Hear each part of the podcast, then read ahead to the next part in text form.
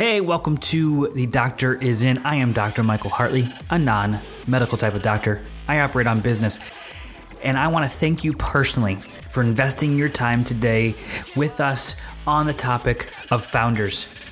Enjoy. When you look at how effective you are every single week, part one was the default calendar, creating a consistent routine that has well worked for you. And candidly, when I look at how I've worked with executives for quite some time, it's real easy to find yourself in meetings all day long or driving from place to place or even traveling, flying from city to city, all those kind of things.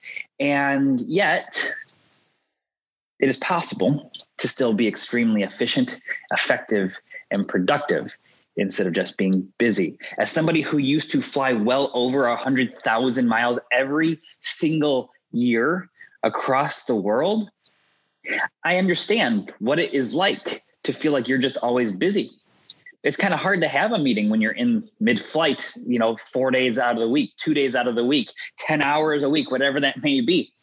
I literally used to have on average over eight flights a week. It's a lot of traveling. For those that maybe you don't travel a lot and you may find yourself in meetings nonstop or going to coffees now that the kind of world's opening back up and things like that, or going to networking events nonstop. Whatever it may be for you, we got to first and foremost get the fundamental uh, system of a default calendar in place to build your better routine. Then you got to identify what are all the time wasters, and you got to remove all of those things. Now, it's one of candidly, it's one of the reasons why I do 20 minute meetings now instead of 30 minute meetings or even an hour long meeting. We do 20.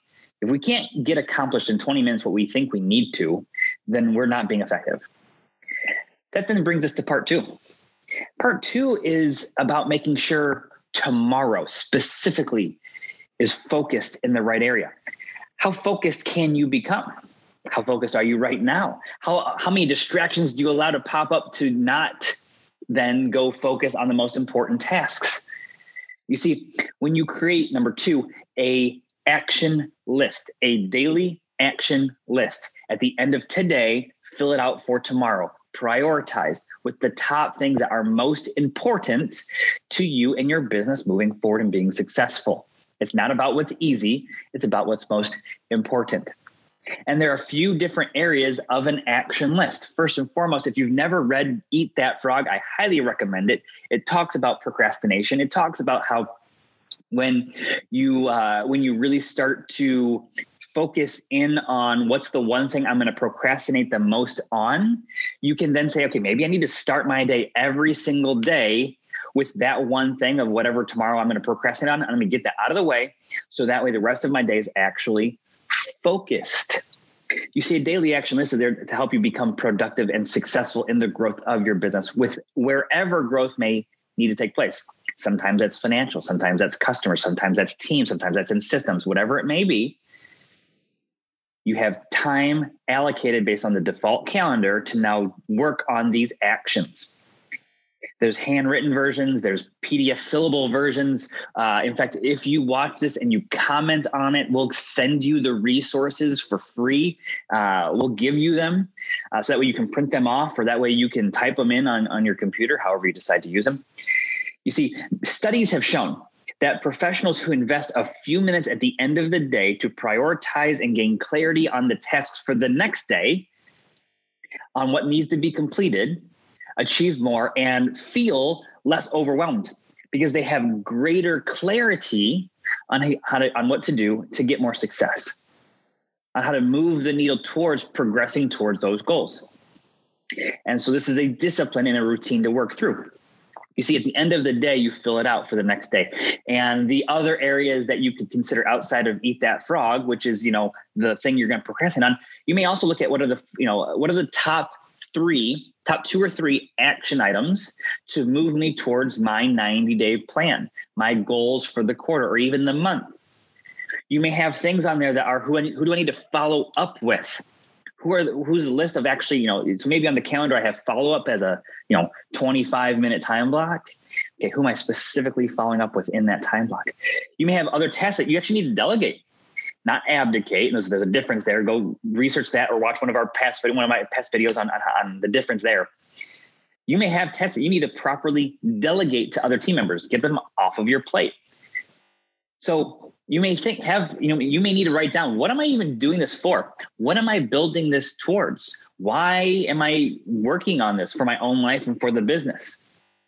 So when you really work through those consistent items, the thing you're going to procrastinate on, like if I have to do blank sometime and I'm not really looking forward to it, start the day with it. Get it out of the way. The rest of the day becomes easier. You know what are those other things that i need to be doing to contribute to my larger goals?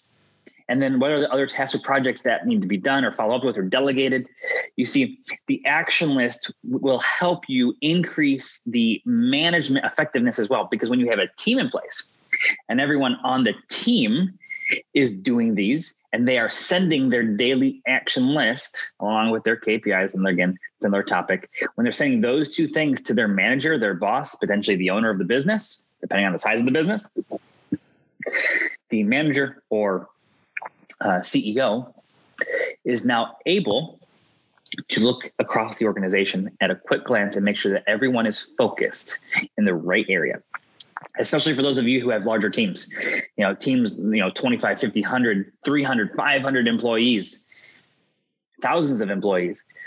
When you look at each manager when each manager gets their daily action list from their team before the end of the day they can review them and the managers send them to their managers all the way up. So that way the whole organization is now properly focused on what, what must be done the next day.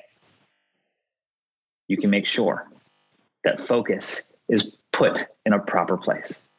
So, part two, daily action. Let's make sure those are in place in your business. You will it will help you become more effective and efficient. Again, there are five mastery level systems, and there are two team level systems that we'll talk about after these five.